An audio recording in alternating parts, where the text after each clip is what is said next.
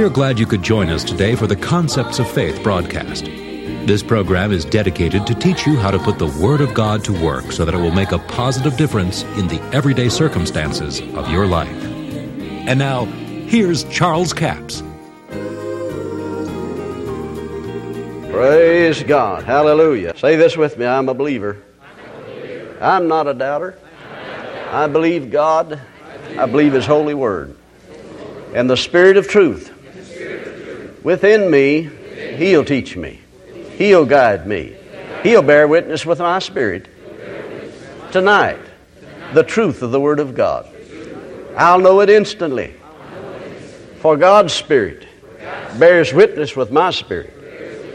In Jesus' name. Hallelujah. Praise God. Well, I want to share with you some things tonight concerning faith. I want to talk about several things because it's important to us. Turn with me to Matthew, the eighth chapter. Begin with verse 5.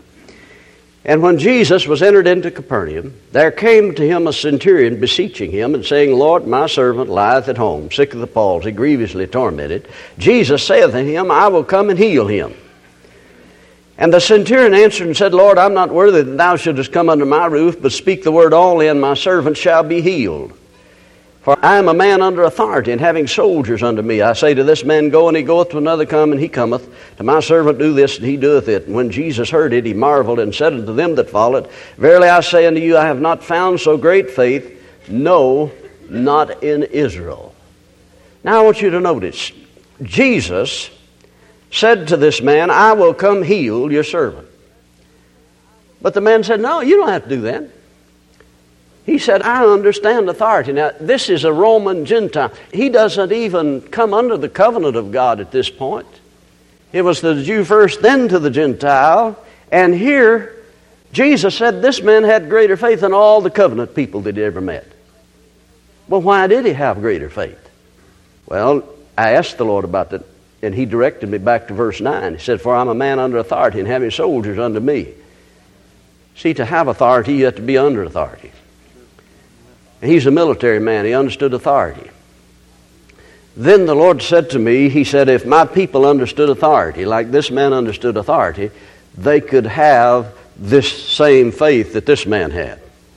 The greatest faith that Jesus had ever seen. He marveled at his faith. Now notice, Jesus preached him a little sermon there about the greatest faith he'd ever found. Then in verse 13, Jesus said unto the centurion, Go thy way as thou hast believed so be it done unto thee. And his servant was healed the self same hour. Now notice, he didn't say, as you are believing. He said, as you've believed. So be it done unto you. He was not believing. He was not trying to believe. He had already believed. He already declared what he believed. Lord, if you speak the word, my servant will be healed. In other words, here's a man that's willing to release his faith at the word of Jesus. Jesus said, That's the greatest faith I've ever found. Now just think about it for a minute.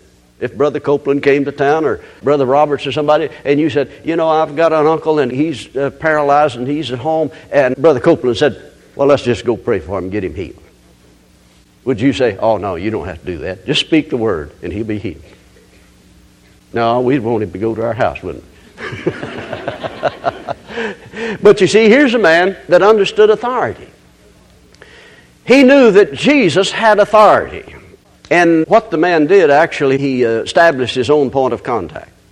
He said, Speak the word, and my servant will be healed. But now, there's a lot of things there we could talk about, but for the sake of time, let's drop it from there and talk about this point. That here is a man that believed because of the words of Jesus and because he understood authority. He understood that Jesus had authority. Evidently, he had heard that Jesus cast out demons, healed the sick, raised the dead, did all sorts of things that they'd never heard of before. Well, it was very evident that he had authority. But where did he get this authority? Now, if you notice that you come on down to verse 14, and when Jesus was come to Peter's house, he saw his wife's mother lay sick of a fever, and he touched her hand, and the fever left her. She arose and ministered to them. Now, someone said that's the reason that Peter denied Jesus because he healed his mother in law. But I do That's a thought, but not a good one, is it? when even was come, they brought unto him many that were possessed of devils, and he cast out the spirit with his word, and healed all that were sick. He cast out the spirit with his word, that it might be fulfilled, which was spoken of Isaiah or Isaiah the prophet, saying, Himself took our infirmities and bare our sicknesses.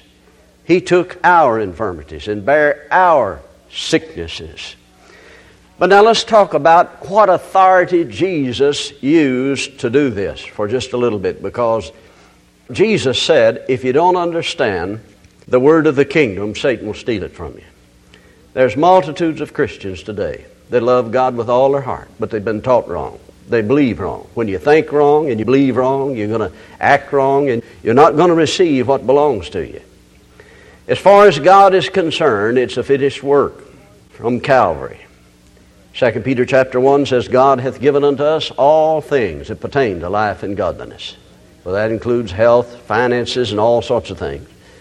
God hath already given, not going to, it's a finished work. Jesus does not have to suffer one more stripe for anybody to be healed. He does not have to do anything for anyone else to be saved. It's a finished work. In other words, the provision has been made. Now, regardless of whether you've received it or not, it's still the truth. You see, God's Word is truth whether you've experienced it or not.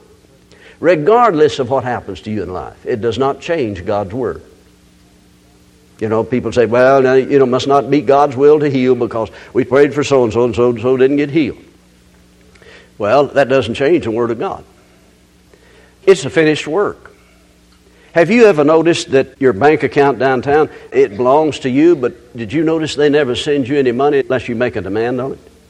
Wonder why? It belongs to you. Looks like they'd send you a $100 bill every Monday morning. No. Unless you make a demand on the provision, they won't send you anything. You could live and die and never benefit from that bank account unless you made a demand on it. See, a check is a demand note. You make a demand on that bank account. You make a demand on God's provision through faith.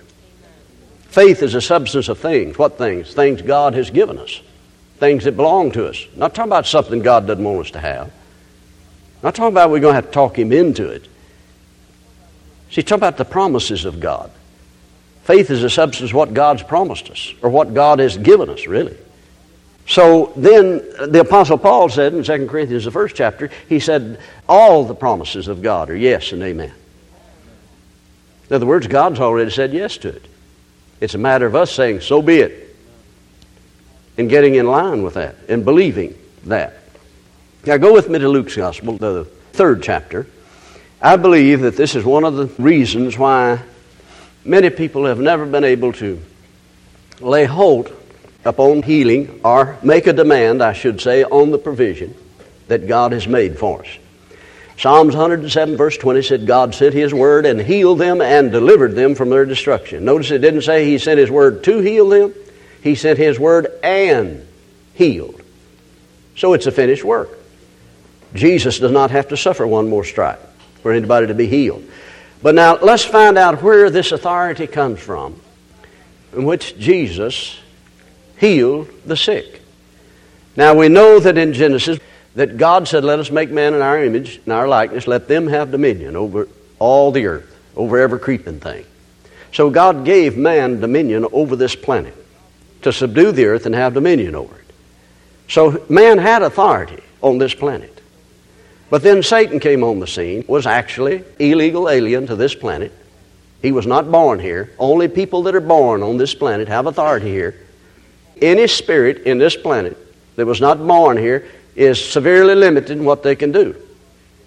So Satan has a spiritual body but no physical body. He was not born on this planet, but Jesus was born on this planet. He qualifies as a man. That gives him authority here to destroy the works of the devil. Now, see, most people don't realize that it would be illegal scripturally illegal for God to come back in this earth and start destroying the works of the devil with his divine Godhead powers as God before the lease runs out on this planet because he's made a contract with mankind. But he makes covenants with men and works through men, and if they will allow him, he will anoint them with the Holy Ghost to destroy the works of the devil. That makes it legal. So Jesus was born on this planet, lived and walked perfect and upright under that old covenant for 30 years. In those 30 years, he never did one single miracle, never cast out one demon, never healed one sick person. Why didn't he? Because he couldn't.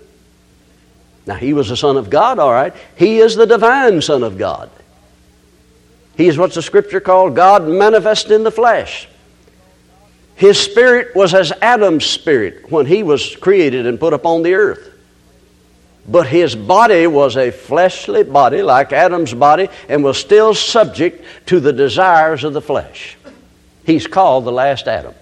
Jesus, 30 years of age, we'll pick up on the story here in Luke, the third chapter, verse 21. Now, when all the people were baptized, came to pass that Jesus, also being baptized, praying, the heavens were open, and the Holy Ghost descended in a bodily shape like a dove upon him, and a voice came from heaven which said, Thou art my beloved Son, and thee I'm well pleased. And Jesus himself began to be about 30 years of age, being as was supposed the son of Joseph. Well, you see, we know he wasn't the son of Joseph. He was the son of God he had an earthly mother, but no earthly father. God bless you. I do appreciate you joining us for the Concepts of Faith broadcast today. Now, our offer this week is book offer number 7504. 7504. Your Spiritual Authority. It's a 180 page paperback for $11 plus $4 postage and handling, a total of $15. Now, this book, Your Spiritual Authority, was formerly entitled authority in three worlds. So some of you may have it. We've put a new cover on it. We've changed the title, and it'll be a blessing to you. It's entitled Your Spiritual Authority. Now, here's some of the things we talk about in this. We talk about the fact that your body gives you authority on this planet. Man under authority is the title of the first chapter. Then chapter 2 is entitled In His Image. Chapter 3 is Dominion Through Words. Did you know that the Word of God gives you authority and dominion on this planet? Genesis chapter 1, God said, Let us make man in our image and our likeness, let them have dominion. So, dominion through words. We speak words based on the authority of the Word of God. Chapter 4 is keys to understanding the Bible.